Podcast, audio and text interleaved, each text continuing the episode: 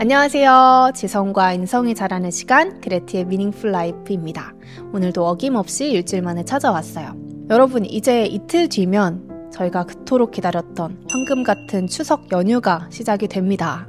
어떤 분들은 스케줄 빡빡하게 채워 놓으셨을 거고, 또 어떤 분들은 아, 이참에 좀 푹 쉬어야겠다 싶으신 분들도 계실 텐데, 그래도 이 황금 같은 5일 동안 나 좀 TV나 넷플릭스 이런 거 말고 진짜 재밌는 책 딱 한 권만 읽고 싶다 하시는 분들을 위해서 오늘은 책을 소개해 드리려고 해요. 아시는 분들은 아실 텐데 제가 이제 사람들의 라이프 스타일에 맞는 책을 추천하는 일을 했었잖아요. 그리고 여전히 그쪽 분야에 몸을 담고 있어서 주변에서 책 추천해달라는 요청이 정말 많이 들어오고 또 많이 했어요. 그때마다 반응이 정말 정말 좋았던 작품들만 오늘 엄선을 해서 소개해드리려고 합니다. 그래서 오늘 소개해드리는 작품들의 포인트는 아, 나 좀 책과 친하지는 않아. 그러니까 막 깊게 생각해야 되는 그런 거 말고 그냥 가벼운 거. 가벼운데 엄청 강렬해서 몰입감 있고 내 혼을 쏙 빼놓는 그런 책들, 그런 작품들로만 선정을 해봤어요. 짧은 소설, 그 다음에 단편 소설집, 에세이, 그 다음에 장편 소설 하나, 이렇게 총 네 가지의 작품을 가지고 왔어요. 그럼 하나씩 소개해 드릴게요. 첫 번째 책은 포스트맨은 배를 두번 울린다. 이 작품이에요. 이 책은 제가 민음사 세계문학 전집 담당자분이 강력 추천해 주시는 걸 보고 사서 읽었는데 진짜 너무 재밌어요. 절대 밤에 읽으면 안 되는 책입니다. 저도 밤에 읽기 시작했다가 그날 거의 한 새벽 4시까지 잠을 못 자고 끝까지 읽었었던 책이거든요. 이 책이 긴 건 아니에요. 제가 이렇게 보니까 한 100장도 안 되는 정도의 책인데 처음 한 3페이지만 읽어도 그 시작이 너무 강렬해서 바로 이렇게 쑥 빨려 들어가가지고 제가 그때 읽을 때 화장실 가는 걸 까먹을 정도로 완전 몰입해서 읽었었던 책이에요. 간단한 줄거리만 소개를 드리자면 주인공 코라는 남편이랑 같이 주유소에서 일을 해요. 남편이 주유소를 담당한다면 코라는 옆에 있는 식당에서 요리를 합니다. 그러던 어느 날 한 청년이 주유소 손님으로 찾아옵니다. 그리고 거기서 주인공 코라한테 반하게 돼요. 그걸 아는지 모르는지 코라의 남편은 그 청년한테 우리 주유소에서 같이 일하지 않을래? 이렇게 바로 제안을 하게 되고 그 청년은 코라한테 반했잖아요. 거절할 이유가 없는 거죠. 바로 오케이를 합니다. 그러다가 이제 코라랑 단둘이 있게 되자마자 바로 입술 박치기를 해버려요. 근데 이제 이 코라는 남편이랑 사는 게 지긋지긋한 거예요. 그래서 이 정부와 함께 계획을 세웁니다. 우리 남편을 죽이고 사랑의 도피를 하자. 그래서 둘이 계획살인을 벌이게 됩니다. 여기까지가 이제 책의 스토리가 시작되는 부분이고요. 이 뒷부분은 이제 읽으실 분들을 위해서 남겨둘게요. 이 작품이 다른 스릴러물이랑 다른 점은 보통의 스릴러물 하면 한 가지의 사건이 있고 그 사건이 어떻게 진행되는가를 중점적으로 전개가 된다면 이 작품은 살인을 저지른 두 연인의 심리가 어떻게 변화하는지 그 심리 변화를 되게 긴박하고 적나라하게 묘사하는 게 포인트예요. 그래서 그렇게 사랑했던 두 연인이 같이 살인을 저지르더라도 그 사랑이 유지될 수 있을까? 이 부분에 중점을 두고 읽으시면 되게 흥미진진하게 읽으실 수 있습니다. 저는 미사여구가 화려한 작품을 그렇게 좋아하지 않거든요. 근데 제가 이 작품이 좋았던 이유도 문체가 엄청 간결하고 깔끔해요. 그래서 되게 스피디하게 읽을 수 있고 이 인물의 심리가 롤러코스터처럼 바뀌는데 그걸 또 되게 건조하고 덤덤하게 표현하고 있는 게 포인트입니다. 그리고 이 책 제목이 또 특이하잖아요. 포스트맨은 벨을 두 번 울린다. 근데 이 책에서 포스트맨은 단 한 번도 등장을 하지 않고 있어요. 그런데도 왜 이 책의 제목이 포스트맨은 벨을 두 번 울린다냐면 실제 사건에 기초하고 있기 때문이에요. 뉴욕에서 있었던 스나이더 그레이 사건에 기초하고 있는데 가정폭력으로 힘들어 했었던 루스 스나이더는 자신의 정부인 저드 그레이와 함께 남편을 살해할 계획을 꾸밉니다. 그래서 남편을 죽이기 전에 남편 명의로 된 사망보험을 들어요. 근데 이 사망보험을 들었다는 걸 남편이 알면 안 되잖아요. 그래서 우편 배달부한테 그 보험 지급 증서를 꼭 자기한테 전해달라고 하면서 그 신호로 초인종을 두 번 눌러달라고 합니다.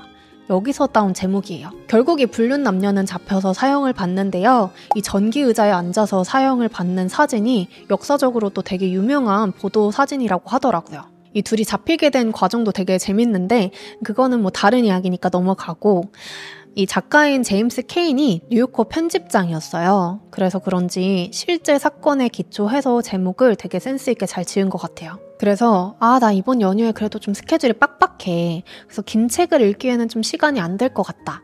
대신에 좀 재밌는 진짜 짧은 책 한 권 정도는 읽어보고 싶다. 이런 분들한테 이 포스트맨은 배를 두 번 울린다. 강력 추천합니다. 두 번째 책은 장류진 작가의 일의 기쁨과 슬픔입니다. 이 책은 사실 제가 추천하기가 좀 멋이 없어요. 원래 좀 사람들이 좀 모르는 책들 추천해야 아, 저 사람 좀 책 읽는 사람인가 보다. 어, 저런 책도 읽는구나 하면서 멋있잖아요. 이 책은 너무 유명하고 워낙 베스트셀러여가지고 추천을 드리기가 좀 민망하지만 그래도 주변에 추천했을 때 단 한 번도 실패한 적 없었던 너무너무 재밌는 책이라서 여기서 소개를 합니다. 만약에 내가 직장인이다. 그러면 무조건 이 책입니다. 정말 한 다섯 배는 재밌게 읽으실 수 있어요. 왜냐면 딱 20대, 30대 직장인들이 겪을 만한 완전 현실 그 자체의 이야기들만 담은 단편 소설집이에요. 예를 들면 주인공이 사내 연애를 하다가 이제 결혼을 하게 됐어요. 그래서 이제 회사 사람들한테 자기 이제 결혼한다고 청첩장을 줄게요. 이렇게 만나서 밥을 먹읍시다 하고 연락을 돌렸는데 한 언니가 이제 개인톡이 온 거예요. 어, 우리는 다 같이 볼 사이는 아니지 않아? 이러면서 우린 따로 보자. 이렇게 먼저 밥을 먹자고 얘기를 합니다. 근데 주인공은 어, 이 언니랑 나랑 그렇게 둘이 볼 사이인가? 3년 만에 연락을 하는 것 같은데? 이러면서도 둘이 보자고 했으니까 일단 뭐 둘이 보자. 뭐 내가 생각했던 것보다 이 사람은 나를 친하게 생각했나 보지? 하고 만나러 갔는데 역시나 자기도 이제 결혼 준비를 한다고 주인공이 결혼 준비했던 거를 다 뽑아가요, 정보를. 그러면서 밥도 주인공이 사고 커피도 주인공이 사고 결국엔 축의금도 안 내고 결혼식도 안 왔어요. 그래서 이거 이제 열이 받아가지고 주인공이 이 축의금을 얼마를 해야 되냐 이거를 되게 합리적으로 계산하는 그 과정이 나오는데 이런 것들이 되게 진짜 현실에 있을 법한 내용이잖아요. 그런 식으로 직장인들의 그런 하이퍼 리얼리즘을 그대로 담고 있는 소설이에요. 그리고 제가 특별히 공감이 됐던 부분이 101번째 이력서와 첫 번째 출근길이라는 한 3페이지 정도 되는 단편 소설인데 거기에 나오는 주인공이 정말 오랜 시간 동안 이력서를 많이 넣고 공채를 준비를 하다가 추합으로 간신히 이제 정규직에 입사를 하게 됩니다. 그러면서 이제 계산을 한 거예요. 어, 내가 이제 월 200만 원의 월급을 받으니까 거기서 핸드폰, 뭐 월세, 공과금 등등등등 다 내고 그러면은 하루에 만천 원씩만 쓰고 살아야겠다. 이렇게 계획을 딱 짜요. 그리고 첫 출근 길에 그게 다 무너지는 거예요. 뭐 예를 들면 커피가 아메리카노가 테이크아웃이 2,000원 할인이라 그래서 시켰는데 알고 보니까 아이스는 할인이 안 된다든지.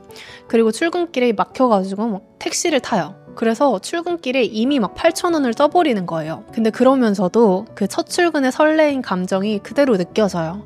아, 나 이제 월급 받으면 적금도 들 거고, 뭐 운동도 할 거고, 뭐도 할 거고, 이러면서 되게 가볍게 상상을 하면서 출근길에 가는데 그 모습이 제가 처음에 입사했을 때가 생각이 나더라고요.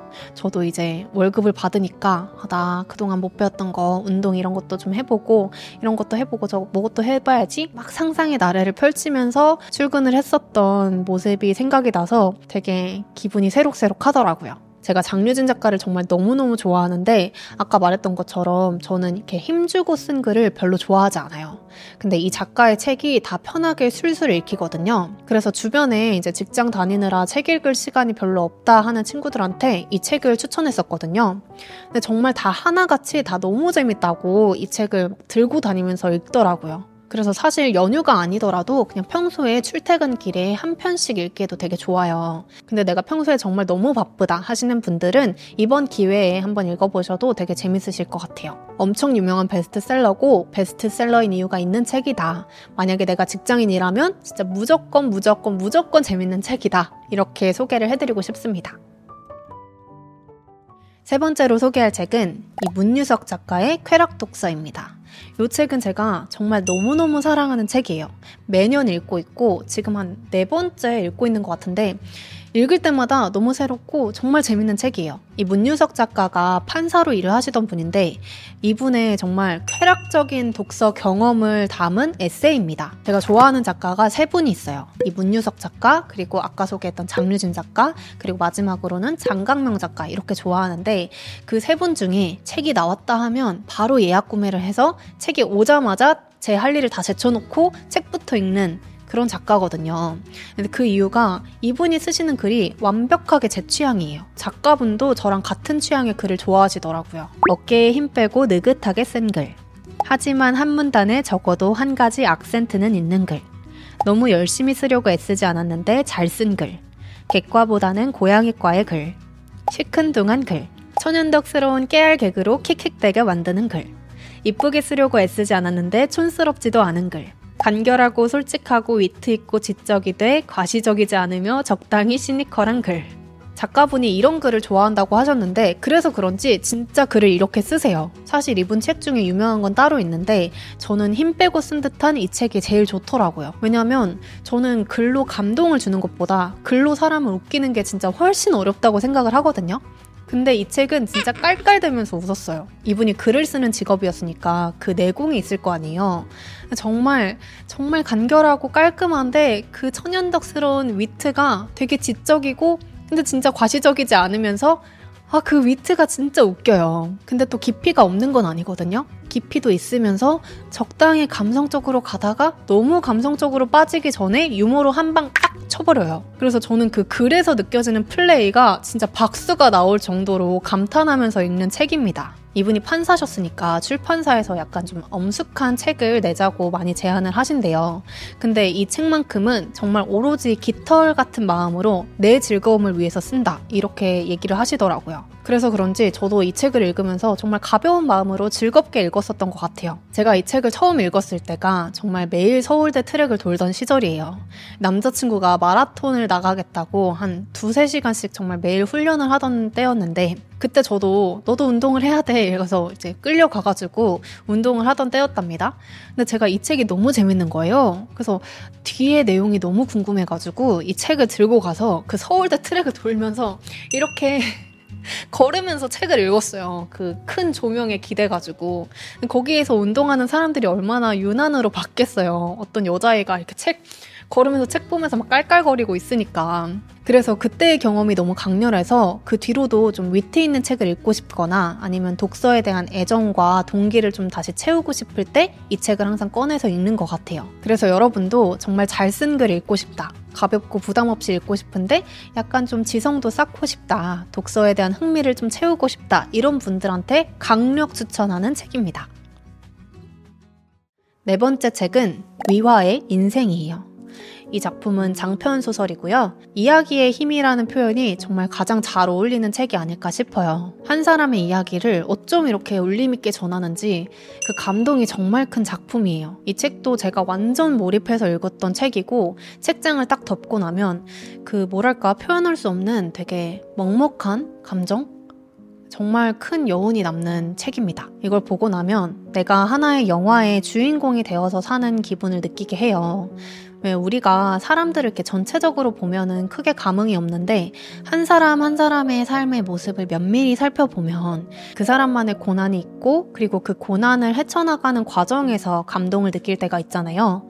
저는 그게 이야기의 힘, 그러니까 내러티브의 힘이라고 생각을 하는데 이 책도 그냥 지나가다가 만난 소를 끄는 노인이 전해주는 자기의 삶의 이야기예요. 근데 그 삶이 정말 고난과 역경이 난무하는 삶입니다. 시련이 계속 찾아오고 좀 괜찮아지는 것 같으면 또 다른 시련이 찾아오고 이게 계속 반복되는 좀 평화가 오지 않을 것만 같은 정말 남루한 삶인데 그런데 그 삶을 포기하지 않고 묵묵히 살아낸 노인의 이야기가 되게 감동이 큰 작품이에요. 되게 초연하게 자기 삶의 역사를 들려주는데 비극적인 인생이지만 그걸 들려주는 사람의 태도는 되게 덤덤해서 거기서 오는 그 감동이 크고 또 눈물이 많이 나는 것 같아요. 제가 이 작품이 너무 인상 깊어서 최근에 저희 학교에 위화 작가가 오셨어요.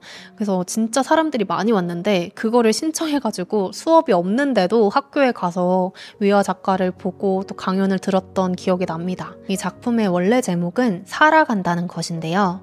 이 작가가 서문에서 이렇게 이야기를 해요. 이 작품의 원제, 살아간다는 것은 매우 힘이 넘치는 말이다. 그 힘은 절규나 공격에서 나오는 게 아니라 인내, 즉 생명이 우리에게 부여한 책임과 현실이 우리에게 준 행복과 고통, 무료함과 평범함을 견디는 데서 나온다. 그저 내 삶의 애정을 가지고 묵묵히 살아내는 것. 그것이 인생이다. 이렇게 이야기를 하고 있어요. 그래서 지금 내 삶의 모습이 뭐 하나 멋있는 거 하나도 없고 정말 시련만 가득한 인생이라면 이 노인의 이야기를 통해서 위로와 희망, 응원을 얻을 수도 있고요.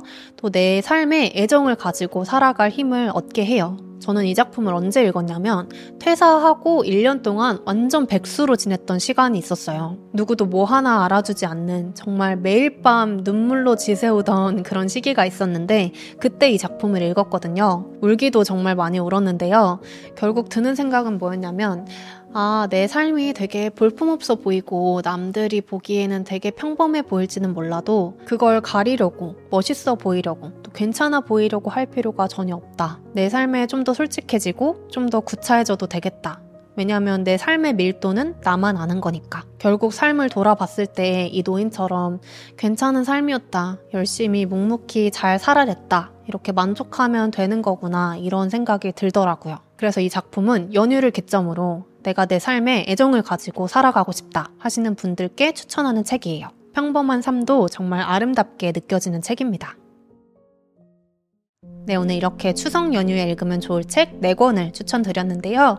이 책들은 제가 주변 사람들한테 그리고 서점에서 일을 했을 때도 다 반응이 엄청 좋았던 작품들이에요.